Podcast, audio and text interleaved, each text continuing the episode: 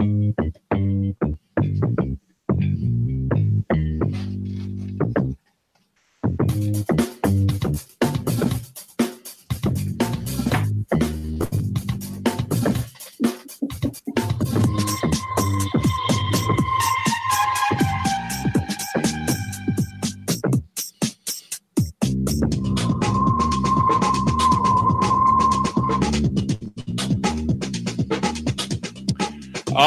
internet, you found us on a Thursday evening.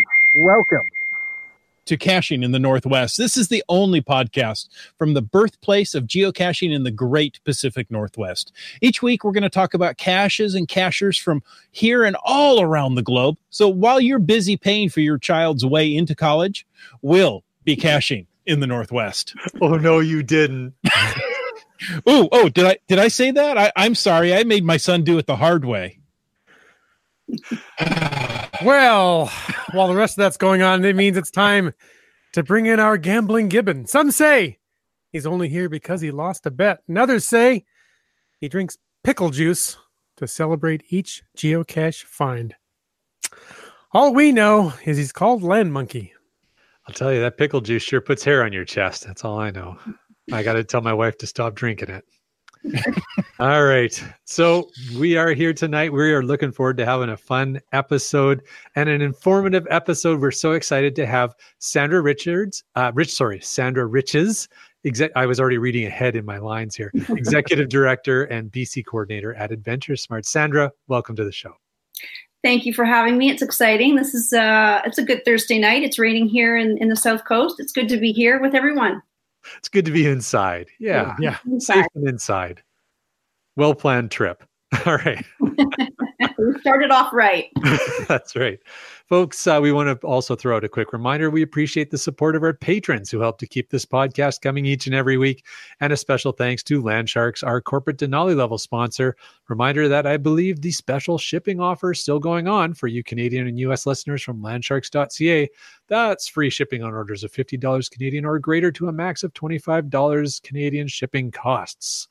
Just use the code SHIP50. All right. Now, if you want to know more about supporting this show, click that Patreon link somewhere over there on the cachingnw.com a website. Yeah, who knows where it is, but find it and click it because it's worth it. One thing we like to do each and every week on this show is to read a glow.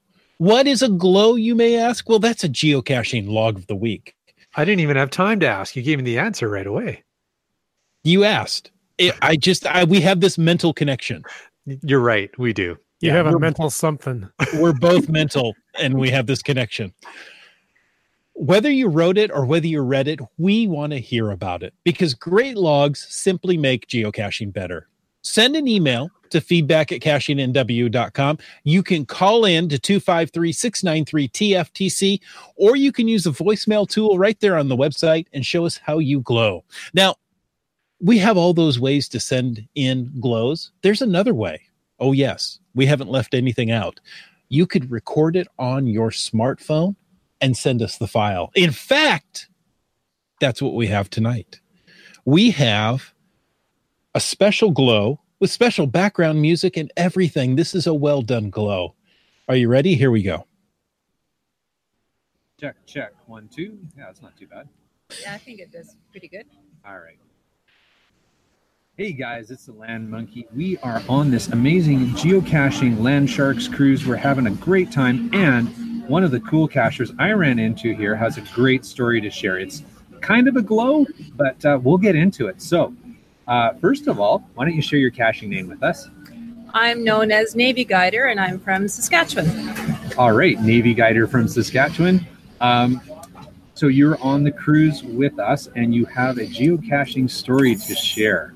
Yes, I do. As many people know in Saskatchewan, our water is a little on the hard side for at least six months of the year. Well, there was one cache that was on a fairly big lake not too far from where I live, and the name of the cache was Three Sister Island.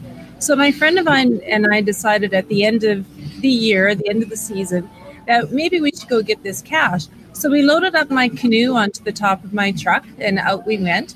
When we get out to the lake, oh, nice and smooth. The water's really nice and smooth. But when we got closer, we realized that it had iced over already. Well, that's why it's nice and smooth. Exactly. That's why it was nice and smooth.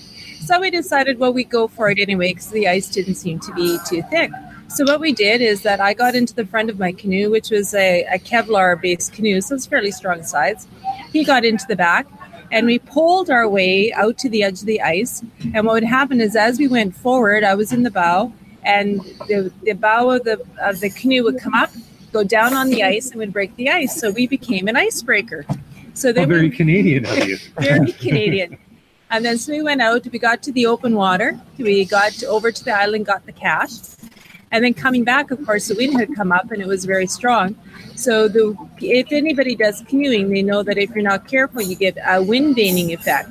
So we were having a really hard time getting back. So both of us being experienced canoers, we decided to paddle backwards and we canoed backwards all the way across the open water back to our channel. And then we canoed backwards or paddled backwards all the way through our little ice channel that we had made to the shore, got out, we got the smiley, and away we went. Wow. So that is a great story. Sounds like you, um, when you went out, you were prepared. You knew what you were doing. So even though the situation turned a little bit on you uh, as unexpected weather conditions, you had the knowledge and skills to be able to handle it properly. Yeah, very much. So both of us are good outdoorsmen. Plus, both of us were members, or I still am members of search and rescue. So we know to be prepared. And uh, as I said, we're very good, uh, experienced canoers. Plus, we also had a third person with us, which was my husband, who's known, known as NAVCOM, and he was our safety person on shore. Mind you, though, he spent the whole time on shore laughing his head off as he was watched us go across the ice. That's awesome. Well, thank you so much for sharing your story with us. That's not a problem, Land Monkey. All right. Well, enjoy the rest of your cruise. We're going to have an awesome time. Sounds good. Everyone hopefully come and join one of these cruises one time. They're a really good deal. Awesome. Thanks a lot. Well, there you have it. Wow. That was quite the adventure. And yeah, dealing with some hard water. Yeah. and geocaching with GSMX2 says, oh, that kind of hard water. yeah, you don't get a lot of that in California. That's yeah. for sure. Sandra, I'm curious if you happen to recognize the voice of that guest. I was listening so closely and I was racking my brain and I'm like, I know that voice, I know that voice, I know that voice. And yet no name came to mind. It, it's your colleague from Saskatchewan. Another hint. oh, now now it's fun for me. I'm going to torture. I work with a lot of people across the country. 2,500 in BC, and then everyone in every province and territory. I need a little bit more information. The the Adventure Smart Regional Director for Saskatchewan. Oh my god! right there. Right. Be, be nice, Land Monkey. Don't be bitter like the uh, pickle juice you drink. That's right, pickle juice. Okay, so uh, it's Linda. Yes, yes, yes, yes. Right. And and Linda was on the and her husband were on the cruise with us, and I I recorded that, and I was holding on to that one until we had you on the show because I. Oh, perfect. perfect, perfect. Linda's awesome. There's so many um, other Adventure Smart ambassadors across the country. Linda's passionate and educated, and that's a great story. It's a great story. Uh, it was a lot of fun, and uh, and she's a she's a hoot to hang out and geocache and cruise with. And as she says, folks, if you get a chance to go on a Landsharks geocaching cruise, don't don't pass it up if you have the opportunity. All right, definitely oh. will. That that sounds like that's great. And you know, the best part is I didn't have to read the glow tonight. We got to hear it in somebody else's own words. So cold listen. Yes, that was very quite unique. So, but that brings us to tonight. We're through with the glow and on to tonight's topic, where we are going to learn about Adventure Smart BC from Sandra, as we introduced uh, their mission, how to connect with them, and how you, dear geocacher, can cache and hike more safely. So, Sandra, as everybody has said, welcome. We're we're so glad you're here. Thank you for having me. It's awesome to help increase awareness a little bit more and in a different fashion. Uh, we do lots of that across BC face to face at schools, at trailheads, and on ski hills. We do lots of media, but uh, this is a first for me. I've been doing this for 15 years. So It's first to do a podcast like this. So thanks for including me in and wanting me along. Oh, we're honored. Good to be here. Nice. Now, as an outdoor person yourself, have you tried geocaching, Sandra? No, is my, is my short answer. All right, I'm going to have to take you out, Sandra. Yes, no, I need I need some guidance. I need some. We guidance. can fix that. We can We- fix that. I think you can fix that, and I think I'm talking to the right, right, right group of people that can help me do that. I've done a lot of things from being a BC Park Ranger and a backcountry ranger to to um, uh, delivering presentations to young students to studying at outdoor rec at Capilano University and and bucking up trees to building trails. But I've yet to geocache yet Wow. on the list. Well, you're Everything else. yeah, exactly. You're going to find that all those places you've been to have geocaches already Mhm. in them. And you go, oh, I should have looked for that when I was here. exactly. I should have been looking all this time, all these years. exactly. Yeah. Exactly. Yeah. Well, we're going to consider tonight your honorary beginning of your geocaching experience. Thank So you. when people say, How long have you been geocaching? You can say, Well, since March of 2019. And then when we ask you, How long have you been with Adventure Smart BC? You can say, 15 years. Okay. That's how long I've been geocaching, coincidentally. So there you go. Oh, there you go. Even trade. Even Yeah. trade. That's awesome. And I'm just learning about Adventure Smart BC. So we're a set. That's good. there you go. So, and as we roll out, maybe the next thing to ask, Sandra, is what, what is the mission of Adventure Smart? What's the raison d'etre?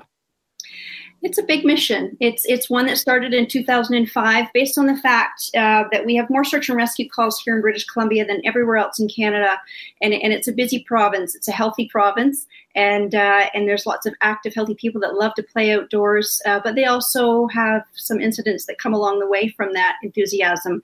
Uh, we started the program based on that fact uh, 15 years ago, and the whole focus behind it is to increase awareness to help reduce the number and severity of those search and rescue calls. Calls.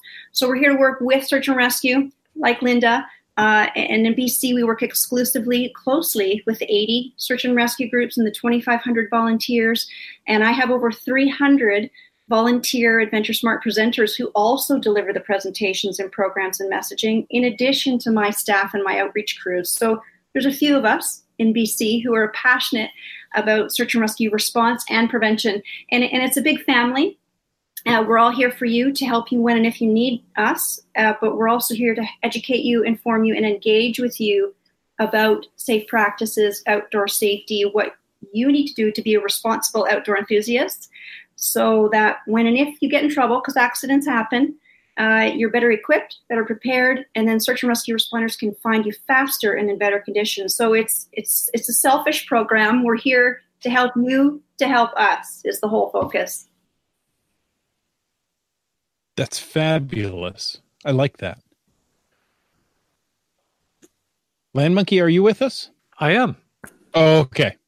I, I didn't see you moving there, and I thought maybe we lost you for a moment. Oh, I was I was enraptured listening to what Sandra had to say. I, Um, I am a passionate supporter of Adventure Smart and our local SAR groups in BC. Definitely. Great. Uh, I didn't know you guys did so much. This is this is really incredible. Now, given that geocachers like hikers and other outdoors people will often take risks in order to get a reward, what are the key things they should know before they go out and head out on their next adventure? I group all of you, geocachers, hikers, paddlers, backcountry skiers, boaters, climbers, scramblers. y- y- You're, we're all, we are all outdoor enthusiasts, and we're all out for something. If it's to find something as we look along the trail, if it's to climb something, paddle something, break ice in a canoe like Linda, something, uh, we're all out for that just to be outside. And, and the whole focus behind what we want you to do at Adventure Smart is really simple, and it really stems to common sense. But we we we we fashion it in, uh, in what we call the three T's. We want you to trip plan every single time. We want you to train for the activity that you're doing, and we want you to take essentials with you. And all of that encompass many little things in those three T's. But those three T's, if there's anything you can remember, those three T's are it. And and they can really make a huge difference. Filing a simple trip plan at home, leaving it with friends and family. It can be something like the app that we'll talk about in a second, or sticky note left on the fridge for mom or dad or your your partner. Um, you've let them someone know where you're going, and they know when you're returning, amongst other information. That can mean the difference between search and rescue finding you within a few hours, because they know all that information, compared to not knowing what mountain, region, range to look for you, and then it could equate to a couple of days. So that's critical. Having the right training for the activity you do. Linda knew how to break ice with her canoe. She knew how to paddle backwards. I've seen her do, do uh, air strokes in, in workshops that we've been at. She, she knows what she's doing. She would be a proud partner to be along with in a canoe. So she had the training and knew how to do that confidently. So training can can go from something like that to backcountry awareness and having an avalanche skills training, um, as I do, as, and many, and we know what to carry and do with that training. Uh, it could be first aid, it could be climbing, it could be all sorts. Um, it could be mentorship. My dad taught me how to chop wood really well, so I know how to start fire. That's training as well. And now my son knows how because I taught him. So there's different forms of training. Uh, and then there's essentials we want you to take. We want you to take those essentials, and they consist of a few things, and then you add to them seasonally and sport specific avalanche transceiver shovel pro for winter. Obviously a pfd and a life jacket we were in that canoe. Uh, there's different seasonal things you would add. So the three t's trip planning training taking those essentials that's our main message. Well as we've said we are huge supporters of search and rescue. We're very appreciative of all that you guys do and all that all the emergency crews do. And really we all hope that everybody in the search and rescue field has a long, boring season with nothing to do because everybody that goes out in the out, outdoors has planned ahead and done the three T's and all that. We, we would hope. Yeah. Doesn't happen, but yeah. so I love that you've you've boiled that down to three T's. That's like the huge you know overview. And, and as you drill deeper, we've talked about the ten essentials a lot on this trip, and you you you hit on those. Any anything else you want to add to the ten essentials before we move on? That's that's a huge topic we've hit, and our listeners are huge believers in those. Yeah, and we've, we? all, the outdoor community has referenced the ten essentials for years and years and years. What we did at Adventure Smart is we actually changed it. We put a little wrench in the chain there, and, and we just call it the essentials. We don't want people to stop at ten. We don't want people to think, okay, I've got 10, I'm good to go. I can survive out here for three days. I'm good. They said 10, I've got 10. I don't need That's anything. Good, yeah. So we actually say take the essentials. Um, it's critical that you pack. There are 10 basic ones, but I never just have the 10. If I'm on my mountain bike, I've got my mountain bike kit and my tools for that. If I need an extra tube, if I need uh, different tools for my mountain biking um, ride, that's that's additional gear, right? So my basics, add to it. Backcountry winter traveler from snowmobiling with my boyfriend in Whistler of course we have extra gear so it doesn't stop at 10 uh, you know and i think everyone has a general good idea of what those 10 things are but you know you may take something different than me. Your first aid kit might be different than mine based on your mm-hmm. certification. Uh, maybe medications uh, maybe certain foods allergies there's all sorts of things that we take as essentials. Uh, some are funny, some are definitely essential if it's coffee or chocolate, or you know, there's there's a lot of great essentials that aren't listed on the Adventure Smart website, but we do have the basics there, and then you add to them seasonal and sport specific. Yeah, and I think it's great that you say it can change depending on your specific needs, the season you're in, the activity you're partaking in, all those things. Absolutely. And it's critical to think that way. We want you to make quite a few decisions before you leave the house to go geocaching, to go backcountry skiing, to go for a snowshoe, to go for a dog walk. Yeah. We rescue, those first responders rescue all sorts of outdoor enthusiasts from dog, walker, dog walkers to backcountry snowmobilers to paddlers and climbers. So everyone needs to think about what they need for them.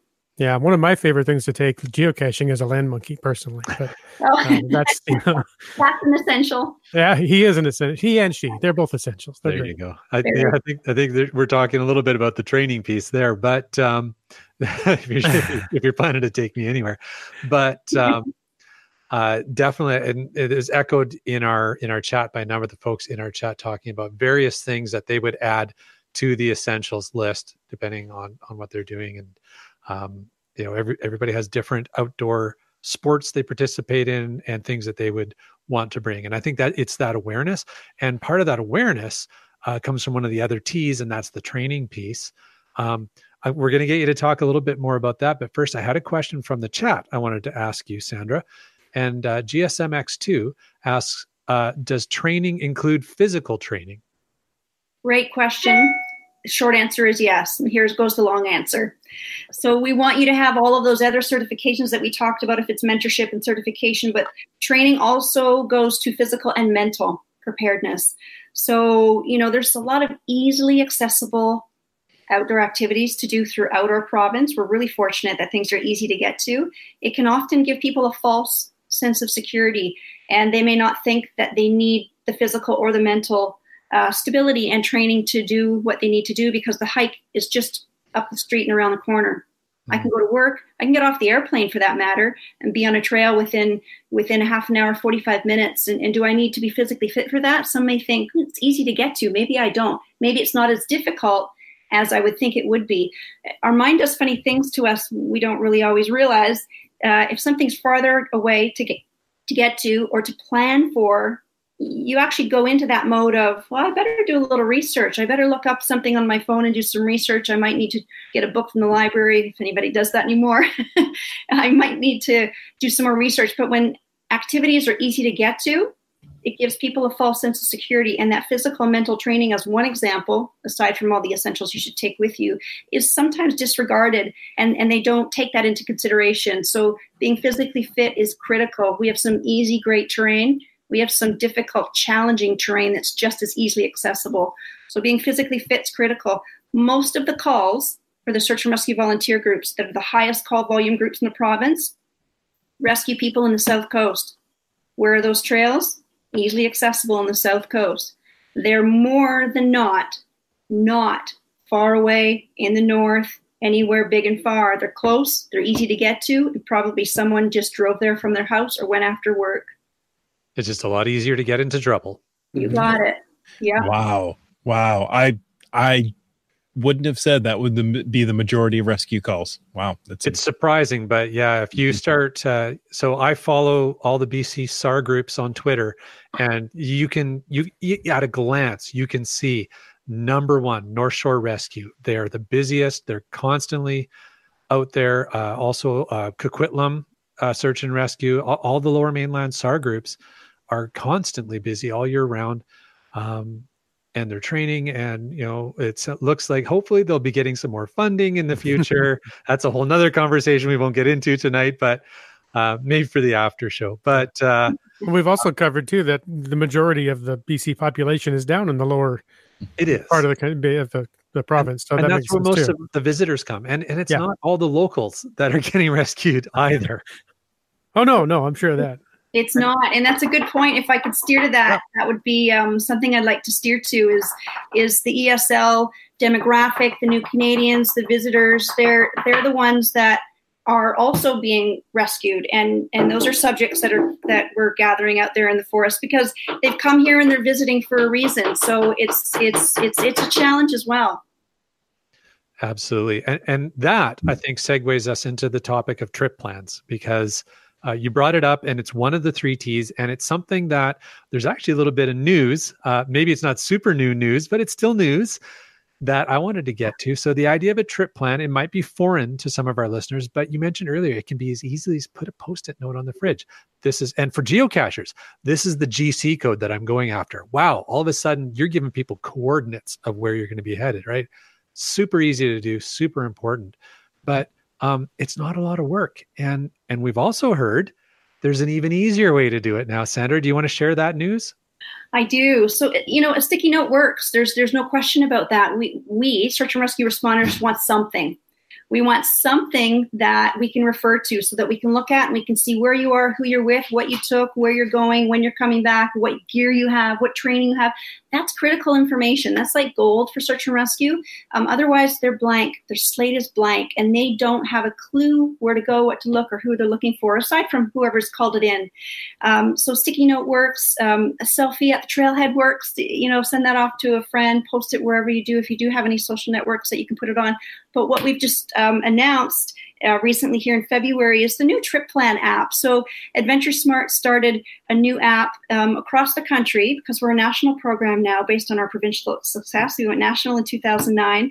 Uh, we actually have a new Trip Plan app that you can download. It's easy. Go to adventuresmart.ca and it's in the trip planning section. Easy to find, easy to work through, and you can register on there and use that at your liberty for big and small adventures. It's easy, it prompts you through. You really don't have too much thinking to do aside from fill in the blanks and, and let us know where you're going and send um, notifications to your emergency contacts, which are already in your phone, and you can send it via email or text prompts. That's at your discretion, and uh, off you go. And then you just trip completed when you get back. So my one little suggestion, if you just choose to do that, if you haven't done it yet, is to create one, create a few. I have one for biking, I have one for hiking, I have one for skiing or a road trip. What I do is then I go in and I just modify that one the next time I go to bike again. So I'm not having recreating another one. I just change the date. I'm often riding with the same group of people. My emergency contact stays the same. I just change the date and time. So one little inside tip that allows me to uh, to use the same one over and over. But it's easy to use, and uh, it's it's really hopefully making a difference, and it will help search and rescue. So when and if I didn't return, my emergency contact gets that notification push. What they do is then give me a ring. Sandra, where are you? You're not back. You've been out for a ride. You're not home. I don't answer. Then they phone their municipal or RCMP police detachment. Um, and that's all the number we know. It's not a different number for search and rescue, it's only 911. And then the detachment, municipal or RCMP, phone the local search and rescue, and then everything gets into play. So that's the series of events that would happen, and that's the process that goes through. And the, actually, the task manager is always the police. The ones that run the calls are the search and, search and rescue groups. Huh guess I didn't know all that. Well, that makes sense. Yeah. Yeah.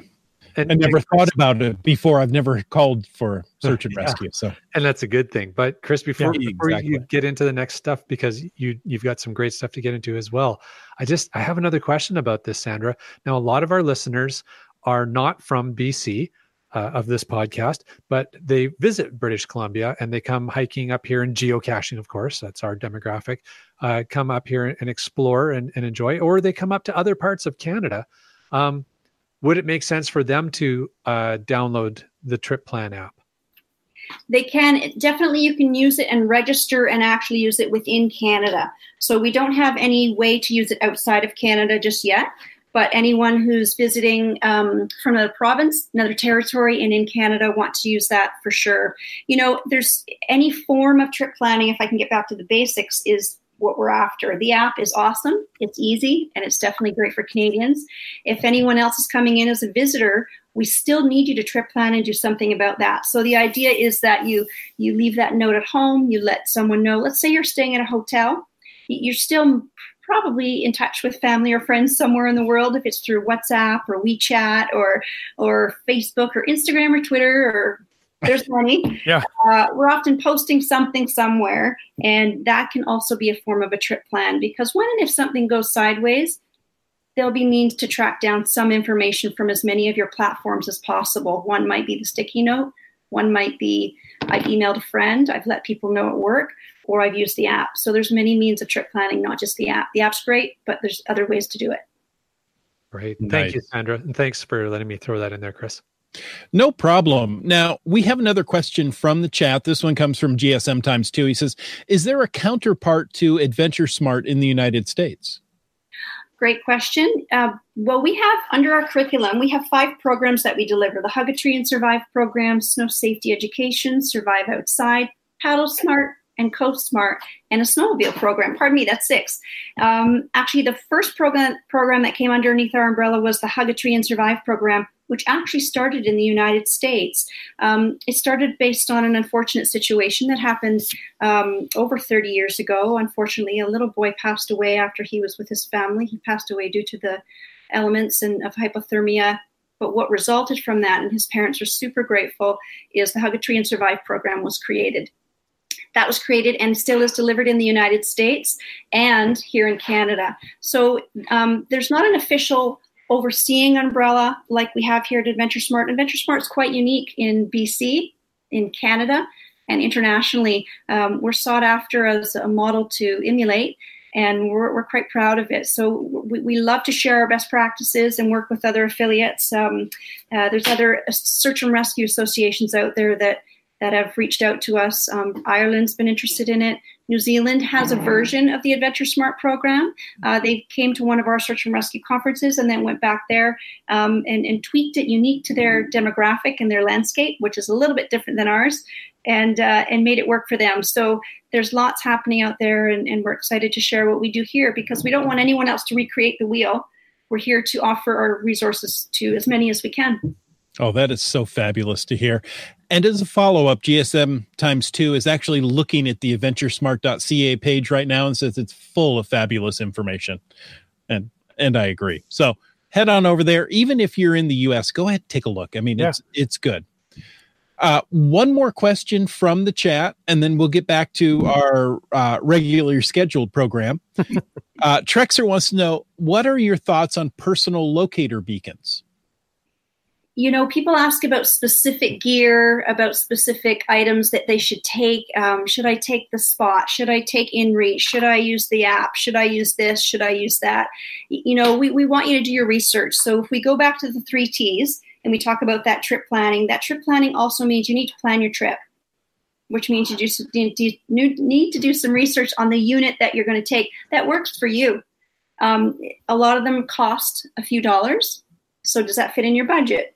Um, a lot of them have a an annual fee that mm-hmm. service fee that uh, is accompanying to them so that needs to be considered as well there's a lot of devices that will that will send a signal and bring help to you that are an sos signal so i don't want to say one is better than the other but what i do want to say is do your research on them and what what specifics on each unit will do for you how they work in your in your region of the province state country is applicable to each unit you buy because they're unique to their own and you need to understand where that communication lies and where it falls and how it does come back to you originally um, eventually. Mm-hmm. great. Now you mentioned the three t's. Do you have any examples that you could provide of people uh, being aware and bringing those three t's with them making a difference in how their day ended Absolutely. Just last summer, there was a gentleman who decided to go for a few overnighters. I believe his trip was for three to five days, if I remember correctly. He was heading up uh, Indian Arm and heading out into the backcountry for a trek, and, and he left a very detailed trip plan with his wife and it was it was down to the wire. It was beautiful. it was something to to model. And uh, he headed out there to do his thing, and he was experienced. He had training. He had spent time in the outdoors. He was aware and knowledgeable and confident, and had the right gear. Um, he was. This was a great example. Unfortunately, he hurt himself, and what helped him and saved him, to be honest, was his trip plan because he didn't communicate with his wife when he said he was. He had check in, check out times throughout his trip, and that started to lapse, and then she couldn't communicate with him. So the trip plan that he left behind absolutely 100% made all the difference in search and rescue finding him quickly. In the condition that he was in, which wasn't great, but it was better than if they didn't find him right away and they were able to extract him, bring him out to safety, and he needed medical help right away.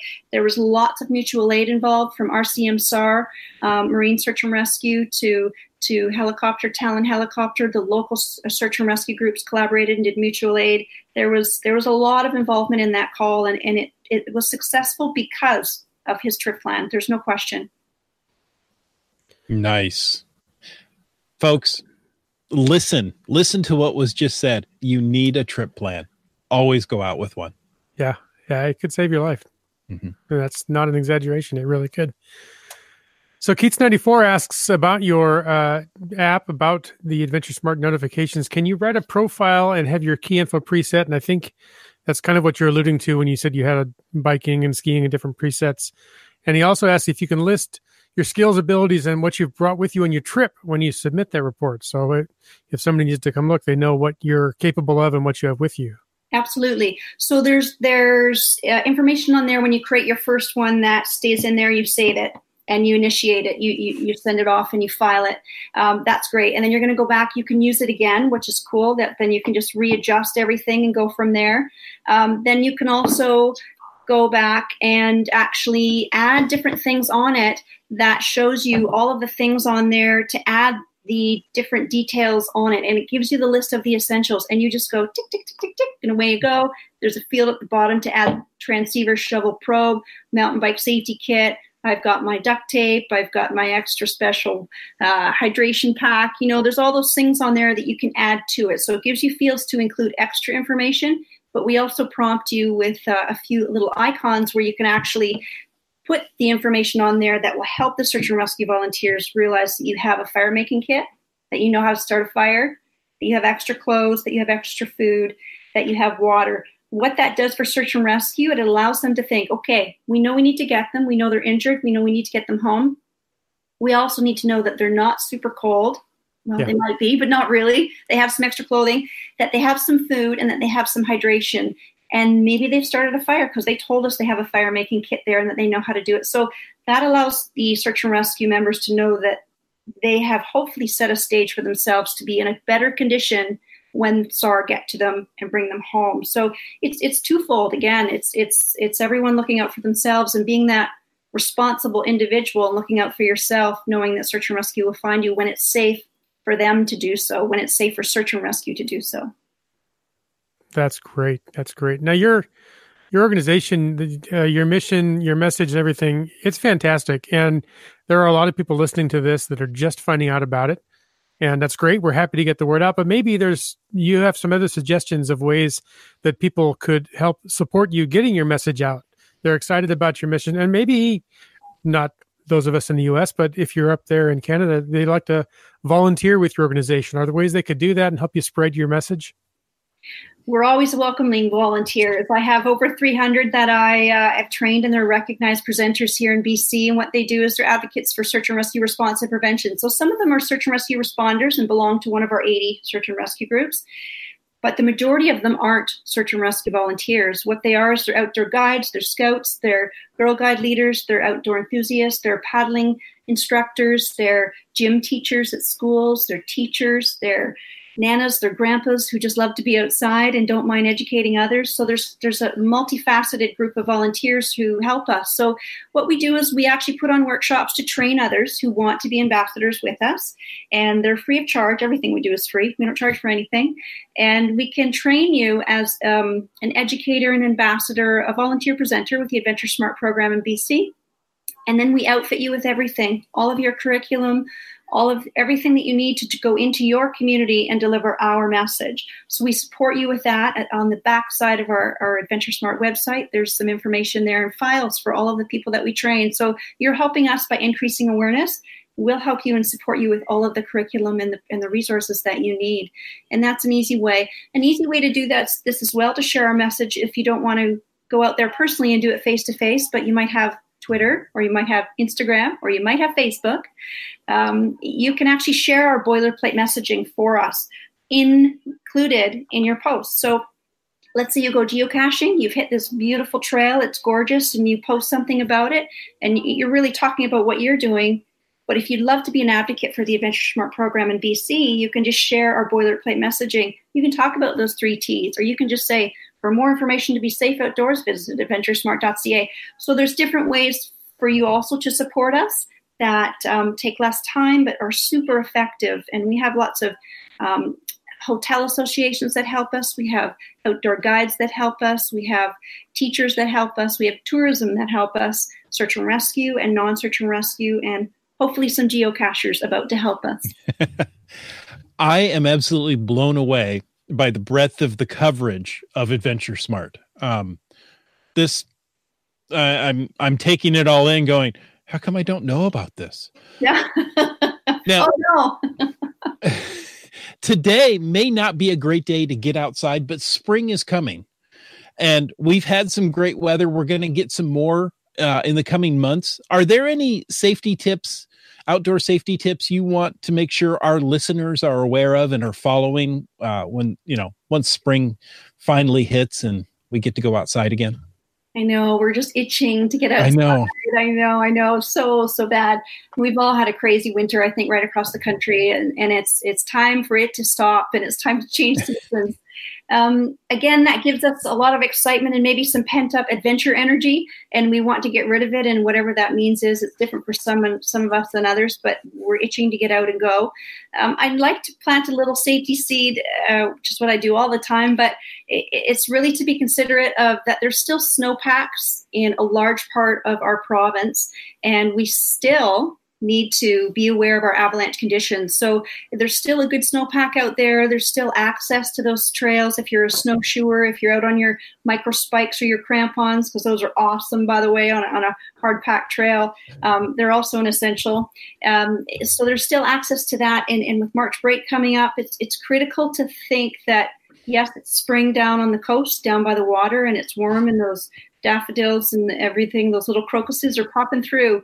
Up there, we still have a few feet of snow, to say the least. And Yeah. as the air warms up, as the sun exposes to certain exposures of the, the mountains, we will see things change. And if you've any avalanche safety training, you understand what could and might happen based on that. And and you become the trigger per se as the snowshoer, skier, backcountry user. You're the trigger that could release something. So I think going into spring, we think, oh, great, we get to bike and we get to hike and we get to do all these great things. Well, people are doing that, but they're still often doing it on the snow because people still love to gain elevation because they want to get to that peak because they might want to take that picture and toss it up on their Instagram for some reason or other. So the access to that is probably still covered in a good chunk of snow, and, and things have to be considered sinkholes, creeks running underneath, uh, stability for footing, proper footwear. This is the time when things go a little sideways because people get spring in their brain. Hmm. They leave the house ready for spring. They head to the mountains and they sort of forget that there's a little elevation gain there Yeah. and that there's still snow up there and that they don't have those essentials with them to be prepared. So that might be my tip for spring. Maybe not what people thought I might say, but that's what I would stick to at this time of year. It's great. It's definitely been a long, cold, lonely winter. Feels like years since it's been here. Smiles are Great returning to our faces. Yeah. well, there has been a lot of activity, as there always is, it seems, in our chat. And I know that Steve says he downloaded the app after hearing Linda's Adventure Smart chat on the cruise and wants to thank Sandra for assisting in connecting the scout group with someone to give a hug a tree presentation. Oh, that's great. That's wonderful. We we have all of those presentations that I spoke about, and we speak to face to face. Just in BC, we talk to twenty five thousand plus people every year delivering those presentations. So we reach a lot of people, young and old. Cache Canada also says checking out the webpage, also sharing it to our Facebook pages. Uh, would you come back in the summer or fall to share more insight in how we can explore geocache and adventure smart? Absolutely. We're here 24 7. So we I'd love to come back and talk about different things. You know, we talked about winter activities and there's a lot that happens in the summer that we definitely need to be conscious of and fall's super great for hiking, but summer leads us up to waterfalls and paddling and, and Oh, lakes and oceans. So lots goes on there too. Well, I know we're here every week, and I think I could speak for my co-host and say we'd love to have you back. Ah, thank you. I'd love to. It's great to share this information. Yeah, this has been super informative, and uh, you know, Sandra, you and I have been corresponding for a while, and I'm uh, I'm, I'm one of those social media passionate people, constantly telling people, "Be adventure smart, three T's, get out there, but do You it are. safe." Um, and so to have you be able to join us tonight on the podcast and really clearly communicate the full message has been super valuable. Our listeners obviously are loving hearing it. And for those who aren't able to join us live, if you're watching the recording of this podcast, hopefully you've really gotten a lot out of it. And and, and keep keep passing that message on. Thank you. It's been a pleasure. Yeah, we're here for you guys. AdventureSmart.ca. We're on Twitter. We're on Instagram. We're we're out and about. If you want to learn a little bit more about BC Search and Rescue, uh, they have a great Facebook page as well, and they have a wonderful website. You know, there's a lot of dedicated 2,500 volunteers, unpaid professionals who who dedicate their time out of passion, um, highly skilled, highly trained, ready for you when they need you. I'm here to keep them home as much as I can. So that's my job, and that and that falls to everyone else out there too. The more you can do to be prepared, we can help those volunteers stay home a little bit more because they go out 1,600 times every year just in BC, and we'd love to bring that number down. Absolutely. Mm-hmm. Let them stay with their family barbecue instead of going out and helping you out. And but we know they're happy to do it when they need when they're needed. They are, but they'd love to stick around for that barbecue and that mm-hmm. birthday and that Christmas dinner and Thanksgiving. Yeah, and we'd love to leave them there too. So, Yeah. Well, thank you so much. If you hang out a little while, we might chat a little more. But first, we're going to cover a couple of little points of business. And I turn to listeners, and we want to thank you all for tuning in. And we hope you enjoyed this episode. I know I did. We've got more coming up in the weeks to come here. Next week, we're going to talk with Geocaching Homa and GeoCoin Fest 2019. And then we wrap up March with geocaching pro tips about spring cleaning. because we all love spring and we can't wait to get a little bit more. We got a taste, we want a little bit more. April 11th, we're going to talk with G- GC Droid about inside and updates, insights and updates. And uh, sometime between now and April 11th, maybe my tongue will start working again. Maybe, maybe but yeah, Maybe, maybe not. No guarantees. All right. Well, you know, and also this is the point in the show where I want to take a moment to thank Landsharks, our corporate Denali level sponsor. Landsharks.ca is the outdoor adventure and geocaching store. Check them out online or go in person and visit their store in Victoria, British Columbia, open six days a week. Well, except holidays. And they ship orders online daily. All right. Well, that's fantastic. This has been such a great, oh, fun, So good. informative episode. Um, I don't want it to end, but but it, it needs to. And Sandra, we're so excited to have you back again in the future, and we'll be talking about all kinds of stuff, including uh, you and I are going to talk about getting you out geocaching. There you go. It's a deal. No problem. Sounds Next good. time you're on the show, you're going to tell us about your first cache find. There you Ooh. go. No pressure. Okay. You'll be on the show next week. So, Yeah. That's pressure. Okay, no, I'll, I'll give you a little more time. Thank you. Um, Awesome. And of course, as we always do at this point in the show, we want to thank all of our faithful Denali level supporters, Landsharks, Bounce Bounce, Limax Team, Squirrel and World Caching. And if you want to, oh, and JP's Geo Design, Geo Nice. Designs. Oh boy, did I trip over that one. Uh, JP's Geo Designs as well, our newest uh, Denali level sponsor. Thank you. If you want to know more about supporting this show, click that Patreon link on the cachingnw.com website, and you too will have me fumble over your name, just like Broncos fan for life, Sprouter, Camp Clan, Tick Magnet, Kev MacD, Subway, Mark Doramore, Dune Buddy, Kid Vegas 19, Geo Nav Pros, Wino, Seattle, Ackerdoc, Billy Robson, Genies, Antaeus, Keats 94, Trexer Zero, MC3 Cats, Kennel Barb, M Nerve, Wet Coaster, and Green Words, and Sege Hove. Oh, it's getting long. that list is getting long. Our goal Well is to have a done, list longer than one of Land Monkey's breaths. It it almost is. One more name. I think you guys are going to do me in. It's a it's a goal. So get out there, guys, and so yeah. Let's see And, if we and can. the longer you wait, the better his lung capacity is going to get. So yeah, we got to get true. those, yeah, those I'm patrons getting in there quickly. now. Yeah. throw it, no, no, throw it there soon and make Land Monkey look like a Smurf. he's, he's turning blue right before our very eyes. All right. Well, before we wrap up credits here, we want to throw out some contact information. Sandra, as our guest, I throw it to you first. I know you've thrown out adventuresmart.ca first. Is there are there any other ways that you'd like people to be able to reach you that you want to toss out? Absolutely. Thank you. So adventuresmart.ca is our national website. Provincially, you can reach us at Twitter. Um, it's at BC underscore space underscore AS. On Instagram, it's at BC underscore Adventure Smart, all one word. And we'd love to see you. We'd love to chat with you and engage with you. We also take bookings across the province. So if you're interested in us coming to do a lunch and learn for your work, if you want us to talk to your kids at school, uh, we'd happy to be, be happy to do that. You can email me directly at bccoordinator at adventuresmart.ca and we'll do what we can for you. A That's lunch and learn at work. I hadn't thought about that idea. That's a great idea. Yeah, it is. Yeah, yeah, yeah. It works really well. We've been into some corporations and different businesses, and and it's it's an hour. We deliver our Survive Outside program. We everyone that attends our presentations and programs and comes to our trailheads and ski hill events, everyone gets a emergency whistle. An emergency shelter, a trip Ooh. planner, a signaling card. We give out things to to again. We're doing it selfishly, uh, so that you have some tools to use in case you need to signal search and rescue. So we we have incentives for you as well. It just keeps getting better and better. It does. We have swag. Wow. Land Monkey, that's a tough act to follow, but how can It people is. reach you? I'm glad I'm You know not what? next. I, I'd rather you reached out to Sandra, to be quite honest. well, but, yeah.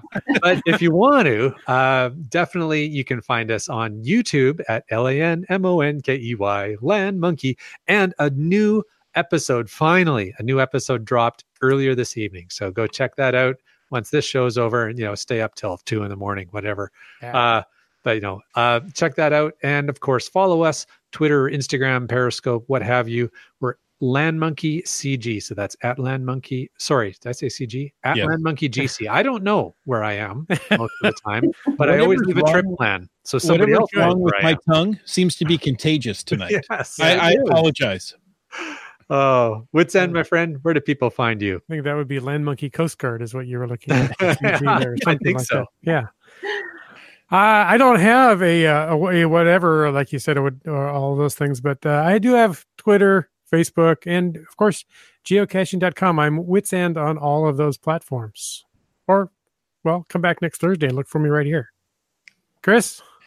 Uh, we like you here every Thursday. Hey, you can find me on Twitter at Facebook at Caching NW. I'm on Instagram at Caching in the Northwest. And of course, you can head on over to cachingnw.com slash hosts and read our bios, find all those links we mentioned and a few secret ones we keep just to see if you go over there and read. But most of all, we want to say thank you. Thank you for taking the time to listen to this episode of Caching in the Northwest. Don't forget that you can be part of the show. You can call into 253 693 TFTC. Leave us a comment, ask us a question, let us use your yacht any time of the day or night. Of course, you can email us at feedback at cachingnw.com. Also, your support helps keep quality shows coming. If you like the show, please click the Patreon link on the cachingnw.com website and subscribe on iTunes, Google Play, Stitcher, and more. The show is produced by Chris Umfenauer, Jay Kennedy, and Jim Paulwitz. Licensed under a Creative Commons Attribution 3.0 license, copyright 2019 by Chris Umfenauer. And we ask you to stay tuned for The After Show. the after show. Now, folks, if you're new to caching in the Northwest, Like Sandra is. the after show is an opportunity for us to be able to chat with the listeners who are watching us live. I guess the watchers who are watching us live, the viewers um, to the live broadcast. And it's an opportunity to talk about maybe a little more about the topic that we just went on and some things that have absolutely nothing to do related to it. It's just a time to sit and chat, just like we were at a coffee shop. So, we're in the after show. Gentlemen, do you have anything that you want to say? Well, you know, I'm gonna I'm gonna jump in there that we were doing some some geocaching in the past couple of weekends already, and I just to to harken back to to Sandra what you were saying earlier about being aware of that snow level, and it's uh, the group that I hike with um, is pretty cognizant of things like that, and it was kind of funny when we were doing our planning for where we were going to go. We're looking at somewhere in sort of the North Van, West Van, and it was like, okay, well, wherever we go, we're under 250 meters. Like we're not going over 250 meters. Like that was, Yeah. because there's if you know the North Shore of Van, uh, Vancouver area, it's like, yeah, that's that's pretty much the magic number. You stay under 250, you'll be fine this time of year. But we're like, yeah, you know what? Don't feel like digging for caches, geocaches in the snow. And, and if you start to get up there, and you're absolutely right, it you know you got your trail crampons on, you maybe you bring your snowshoes. Like, I'll be fine, I'm good. But this time of year, that that warm up starts to happen so fast, you can get into some pretty big trouble pretty fast. Um, just the snow can let go, and even if it's not an avalanche, I love the point that you made about um, you don't know what's underneath you. No. And often what's underneath you is melting quickly and, and it's deceiving. And you might be on a foot of snow or, or whatnot. Unless you know the area profusely and you're familiar with where the creeks run and how the lay of the land is in the summertime. Uh, I know these trails quite well. I used to be a park ranger for BC Parks, so I had to look after Cypress and Seymour. They're both easily accessible parks right here in the North Shore. And I know the trails quite well. So I understand where a lot of the, the flow goes and the lay of the land. So, you know, without that local knowledge, however, where we have so many people that have moved to the lower mainland and frequent the lower mainland from other parts of the province, they don't have that local knowledge, so they don't understand. Uh, like you mentioned, that there's there could be a creek running under there that all of a sudden it's melted and there's a there's a sinkhole under there, and it's the surface looks great. You're, tromping along in your running shoes, which is often the case, which is a no no, uh, by the way. Uh, and next thing you know, you're up to your knee and you're in a creek, your foot's soaked, you're cold, and you're an hour north, and, and you didn't bring what you should have brought. Uh, you're not in the right footwear, you don't have a change of clothing, now you're soaked, maybe you've twisted your ankle. So these are these are scenarios that are indicative of a few incidents that have happened over the years. Uh, these are the things we need you to think about. People say, you know, we, we don't know what to expect. Well, we're trying to get you to think about those unexpected scenarios that could happen. So think think like that before you go. You're having coffee, getting ready to go.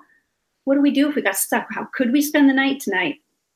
with a broken ankle or Mm. a knee or something. So these are the scenarios we want you to think of those what ifs, what ifs, and, and are you taking with you to get you through those situations? Because search and rescue aren't there like that. They take some time sometimes, and it might be longer than you think. Or weather might change, and they might have to postpone that uh, that flight in, or the hike in, uh, or the boat ride in, wherever you are, and it could be hours, or the next day, or the following day. Yeah, absolutely. Yeah. Boy, in the chat, we have so many people saying this was an excellent show. And Sandra, I'm blown away. Number one, you're an excellent presenter. Uh, you're you're a natural for podcasts. You should be doing more. Agreed. And the information you had was just absolutely incredible. So happy to help. Thank you very much. It's it's you know it, I'm really lucky that I get to do what I love to do. I, I I'm really fortunate, and it's morphed into a lot of media, which at the beginning I thought was just craziness, and I thought, oh no, but you know what? It's an awesome way. It's a fun way. It's an interactive way to share our message, and Mhm. that seems to be almost the only way to really continue on that path and getting it out there um, in as many forms as we can. So I'm happy to come back and uh, entertain uh, whoever's listening. Yeah. We call it edutainment. Edu- good. I might have to steal that one. Oh, please do. That's all right. That's good. I stole it already. So Well, in the chat, uh, Trexer says, I fondly remember seeing someone climbing Grouse Grind in fashionable grouse. sorry, grouse grind in fashionable shoes and a shopping bag in their hand. so There has been some attire we've seen along the North Shore. We we we get that privilege, you know. Um, I just read something in the news lately. I don't know if you guys saw it too. It was uh, in Italy, and they were now fining people. I can't remember the area. Pardon me. Um, a, a, a popular tourist area. They were fining people for wearing flip flops in this one area because Hmm. flip flops weren't the indicative shoe that they should have on. It wasn't, you know, and they were having rescue after rescue after rescue because people weren't wearing the right footwear. We didn't jump into footwear too much tonight, but you know, you brought up the Grouse Grind. And whenever anybody does, that's the first thing that comes to my mind is footwear um, and that physical preparedness. Those Yeah. are key Mhm. things, right? mhm. Um, they they get off the bus or they get dropped off or park and go. And again, it goes back to that easy access and that false sense of security, which often results in flip flops and really weak running shoes or no ankle support or no tread. So, you know, we think, oh, it's easy to get to. It's just the grouse grind. Definitely, it's not just the grouse grind. It's the North Shore. And there's a line from front country to back country, and the North Shore and West Vancouver are it here in the South Coast. Yeah, absolutely. And in the summertime, uh, and you've mentioned it, uh, Mount Seymour again has lots of really easy access hikes up there. We've been hiking, well prepared. Our hiking group uh, going up Seymour, uh, heading to um, is it Second Pump? Yeah, heading up Second Pump, and and on our way back down, passing people coming up in the evening, wearing nothing but yoga pants and sneakers and and a maybe a light jacket because they want to get that yoga pose at the sunset, standing on the rocks. And you're like, guys, no, Yeah, I know. we really need to come up and rescue you. Can you just turn around now? yeah. And, Um, and I've done lots of media with CBC and other groups about the social media phase and the and the influence it has on our decision making and the influence it has on what I would say trip planning is, or a really brutal version of trip planning. They see these wonderful pictures and they see these people, or they are creating these images on the peaks uh, uh, near the waterfalls, and they're doing the stunning, beautiful pictures of it all um, and posting it, and it's great. However, people seeing those maybe next time are using that as their only means of trip planning. They don't know that they had to tromp through the snow and that they fell through that sinkhole to get there, or that they came down in the dark because you saw them at six, seven at night and the sun set at seven thirty, and now they they're coming down in the dark. So th- this is this is real. This this happens faithfully. The the the Insta log at Joffre Lakes is another wonderful example of everyone going there in droves thousands and thousands of them to get that picture on that log. Yeah. It's a whole other podcast. That's a whole I tell you that's something else all on its own. There's there's overuse, there's park use, that's a whole other show. Yeah, all our BC listeners just sigh and bang their head on the wall as soon as you say Joffre Lakes. Yeah. You know, but it, it can go back to the the the touristy spot in in, um, in Italy that I just mentioned. That you know, it's a popular destination. It's overuse, possibly. I just got, uh, I just went to the BC Tourism Conference last week here in Vancouver. We talked about over tourism. Uh, you know, that place in Italy, Joffre Grouse Grind, these are areas that are so popular now. Is there an over tourism problem? Again, that's a whole other chat, but it's worth a conversation. That would that would be a fascinating one. Um, I also have uh, Alan who noted noted that he's joined Patreon, and so I will have an extra name to read next time. Thank you for creating that problem for me, Alan. I appreciate it.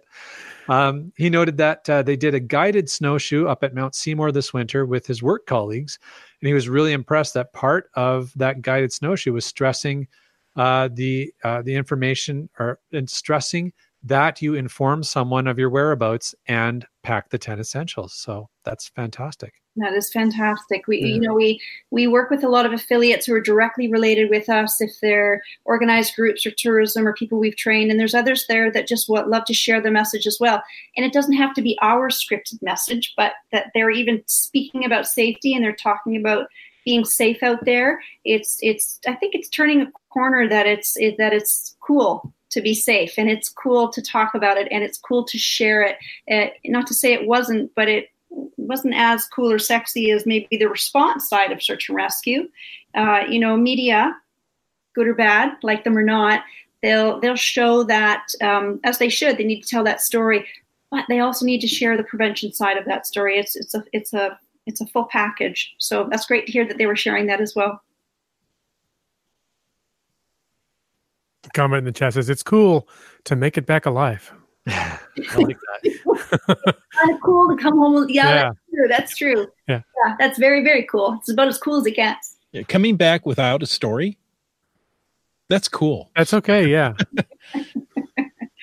yeah, it is. You want to come home. You want to go out and do it again. That's the mm-hmm. thing, right? You want to do it again, and and and that might fall a little bit to that whole you get to the situation where you've planned it you've got to the trailhead or you've got to the park and you maybe you've taken time off work for this or this is the week you planned to go three months ago and then you get there and something maybe isn't right about it if it's the weather if it's your partners if it's your if it's your physical fitness if it's your mental stability or maybe you didn't take that training that you wanted to take. And maybe there's sometimes you need to not go. Sometimes the best trip plan is not not to go at all Mm-hmm. So, and that can be based on avalanche conditions. It can be based on a lot of outside influences, but it can also be internal. And it, and it's okay to not go as well. It's okay to, to come back another time. But I know sometimes that's tricky based on planning and, and, and trip preparation, but it's good to keep in mind anyway. That's right. Sometimes, as IHAM says, it's good not to need a towel. That's a whole nother story. Yeah. You're welcome. Yes, but speaking of IHAM, congratulations to his wife Di Monkey for three thousand geocache finds last yeah, Sunday. Monkey, now monkey she cakes. didn't monkey cakes. Sorry, that was that was her old name was Di Monkey. Sorry, monkey cakes. Um, three thousand she made. Not all three thousand on Sunday, but leading yeah. up to Sunday. Yeah, we celebrated on Sunday. I met them for a little celebration dinner. It was fun. Very yeah. cool. Well, congratulations. That's that's an achievement for sure. That's a weekend geocaching for the land monkeys. No, no, it's not. no, it's a month in preparation for some some big event. Yeah. Um, years for me, but I, I don't know. sounds like a lot. It's it, it's all relative. Okay. And also, uh, IHAM says, and Wits End, I'll let you finish this. Three geo- geocachers walk into a vendor dog and pony show so the short story of that is that I went with IHAM this afternoon to a technology vendor trade show thing, you know, presentation, shall we say. Come hear our product and we'll give you a free dinner. Because Chris was unable to go. So he tech he emailed me and said, Hey, I can't make it to this thing. Do you want to go? And I had the time, so I went in his place. And the room was set for 50 people or so. And we found out that the presenter that was supposed to be giving us the presentation is snowbound in Fort Collins, Colorado, in the snow cyclone and couldn't get there. So we had a stand in. I said, Well, I happen to be a stand in too. But like I said, it was set for 50 people. And at the time the event was, we got there 20 minutes early. So we chatted just the three of us. And after a while, finally another uh, attendee showed up, Tubatad, another geocacher. Uh, so uh, and they finally did show up. A few more people. I think we had seven.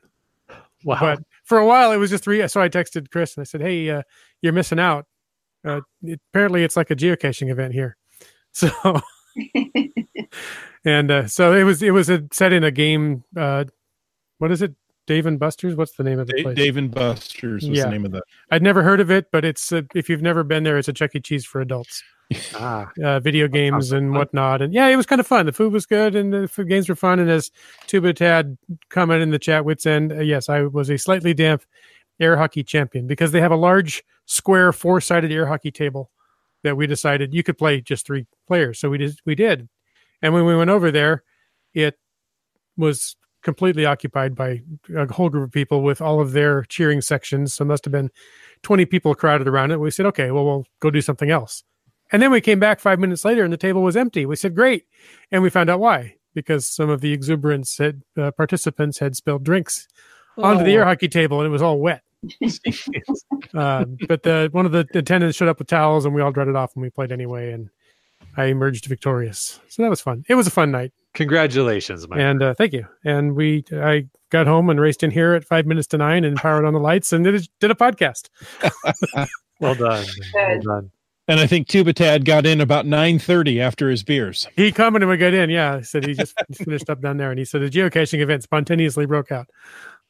There you go. Well, um, more feedback for Sandra. Uh, Keats94 in our chat commented that uh, as he is someone who works in an outdoor store, he will definitely be talking about Adventure Smart with all of the members who come into Mountain Equipment Co op. And he thanks you for the service that you provide. Ah, you're very welcome. And we worked with MEC for a long time. We, we collaborated with MEC at different locations throughout the province and the country since 2005. Uh, we, we've gone into their different stores and put on our awareness training and presenter training for them because they're, they're frontline. They're frontline uh, staff and volunteers that run their events, their race uh, series, which is amazing, and uh, and sell all the gear to the people that are heading out there to hopefully be adventure smart and sometimes be rescued. So if uh, if their staff at MEC are interested, we'd be happy to um, help them out further as well. But they're they've been great supporters to date. Thank you. Excellent. Guys, Thank you want to take any more of these? I was going to say the Land Shark says we're having an Adventure Smart presentation at an event in April. All right. So we'll have to learn Yeah, more about that. Great. Yeah. Very and uh, we'll push that. That uh, we'll have another adventure Sar- adventure smart presentation. Yeah. Mm. If that's if that's at a geocaching event, which it it might be if it's Land Sharks, Yeah, could Um, be. Uh, ask Land Sharks to make sure they send us the GC code for the event, and we'll Mhm. make sure we uh, promote it on the show. awesome. Exactly. Yeah. One other uh, thing I wanted to mention is that Broncos fan for life, one of our supporters, is moving away. So if you get to see her before she makes that move, she's moving away, I believe, to Colorado. I thought it was Utah. Maybe it's Utah. Um, she she's moving away for work. So Okay. Well, she could still join us on Thursday nights. oh, definitely. But uh, if you get to see her, maybe out and about, she could be too busy right now to do caching with with all the moving and such. But either Monkey way, to Salt Lake City. Yeah, yeah. um, you know, let her know that she'll be missed here. absolutely. Yeah. And you know, that's a whole bunch of new geocaches, right? Exactly. Well, some new geocaches because didn't Well, she's she done some. the She- geo tour out there. She did the Utah Geo Tour, so yes, I'm sure of that. But I'm pretty I'm I'm gonna go out on a limb and say that she didn't find every cache in the state of Utah. Well, Yeah. then she's slowing down because, because yeah, the Broncos fan for life I know would have cleared out the state.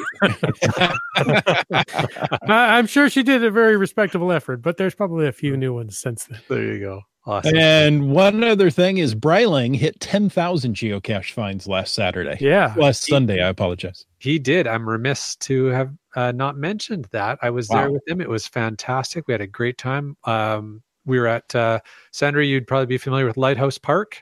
Yes, very much so. Okay, That's where we were for Brian's 10,000th geocache find that that day. Wow. Um, it was a neat. Uh, it's that's a great place to hike, and again, it's a good place to be prepared because there's sections of those trails where you could twist an ankle really, really easy in that part. Yeah. Yeah, it takes only it takes not too long to get in there, and you have your own little solitude for a bit, and you get to the ocean, and there's there's opportunity for for incidents along the way. It's not a big park. It's not off into the backcountry, but there's there's some areas there that you've got to be careful for sure. Wow, ten thousand! You guys are busy bees. I can't believe how much. Well, some of them are. Oh, yes, It's it's the hobby is whatever you make it. So, very The beauty of it. Yeah. yeah. Yeah. Some people go for numbers, some people go for adventures. So it, you know, it's whatever you want to make of it. Uh, it can be a lot of either way. It's a lot of fun. Very good.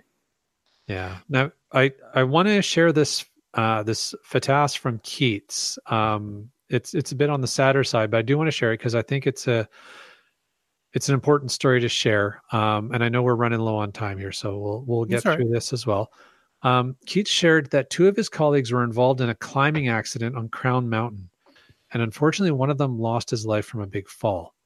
Um so I, mean it happens and climbing is a pretty high risk Mhm. uh, hobby. So definitely that can happen. But he shared that the SAR group was very responsive. And the bottom line is you just never know when an emergency is going to hit. Um, and that's that's the story I wanted to share. So, you know, a bit of a cautionary tale in the sense of, I mean, accidents are accidents and they happen. But if you've left a trip plan, um, you at least increase your probability of getting out there alive. Yeah. So Mhm. it's important. Um, Sandra Keats had a question for you.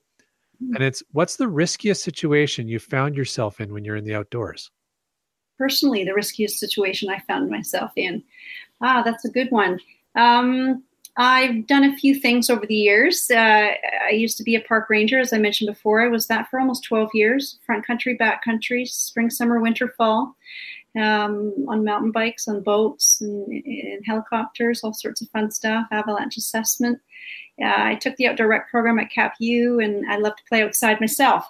So I'm an, I've fallen in love with mountain biking again, I did it before I had two children, and my children are in their late teens, early twenties. So that's uh, it's allowed me to get back on my bike, and and I'm an avid skier and hiker. But you know, tricky situations are, or sketchy.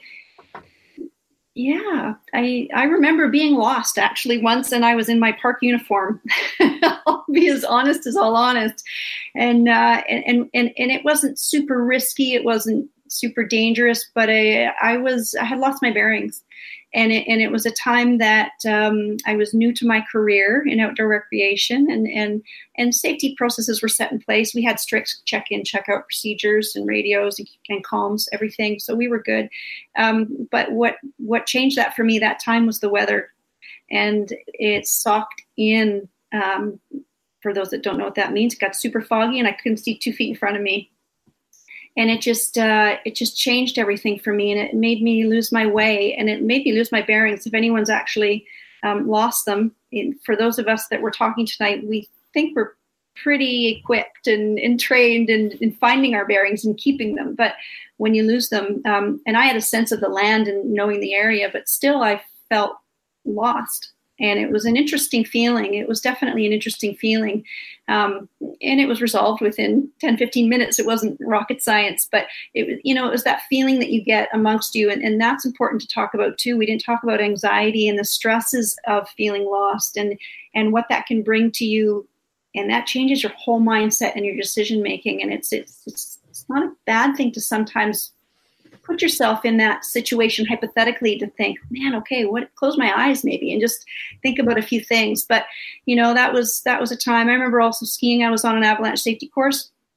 I remember falling into some big snow and it wasn't anything major but my mouth got full of snow my nose got stuffed full of snow and my ears got stuffed full of snow and i had to cough it up and you know i was upside down and again short and sweet but couldn't breathe for a few seconds which isn't the end of the world but it it quickly makes you consider where you're at and what you're doing and the situation you're in. So, you know, they both weren't dire, they both weren't crazy or super risky, but they make you think.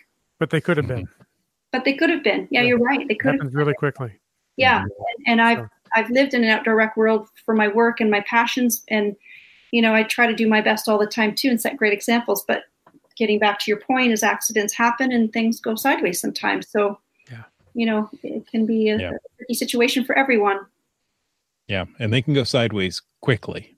Quickly, weather, trip on the rock, Yeah. fall down, hurt yourself. You know, these are unexpected things that we can't often avoid. Those ones, um, but there's a lot that we can prevent from happening. So that you know what I'm I'm feeling like this is a great place to call it for tonight because we it, you know how they say always leave them wanting more. Uh, Sandra, you've given us so many great ideas for future shows with you. So we've been making some notes. And listeners, if you've stayed with us for the whole time, we hope you've just really enjoyed listening to everything we've had to share.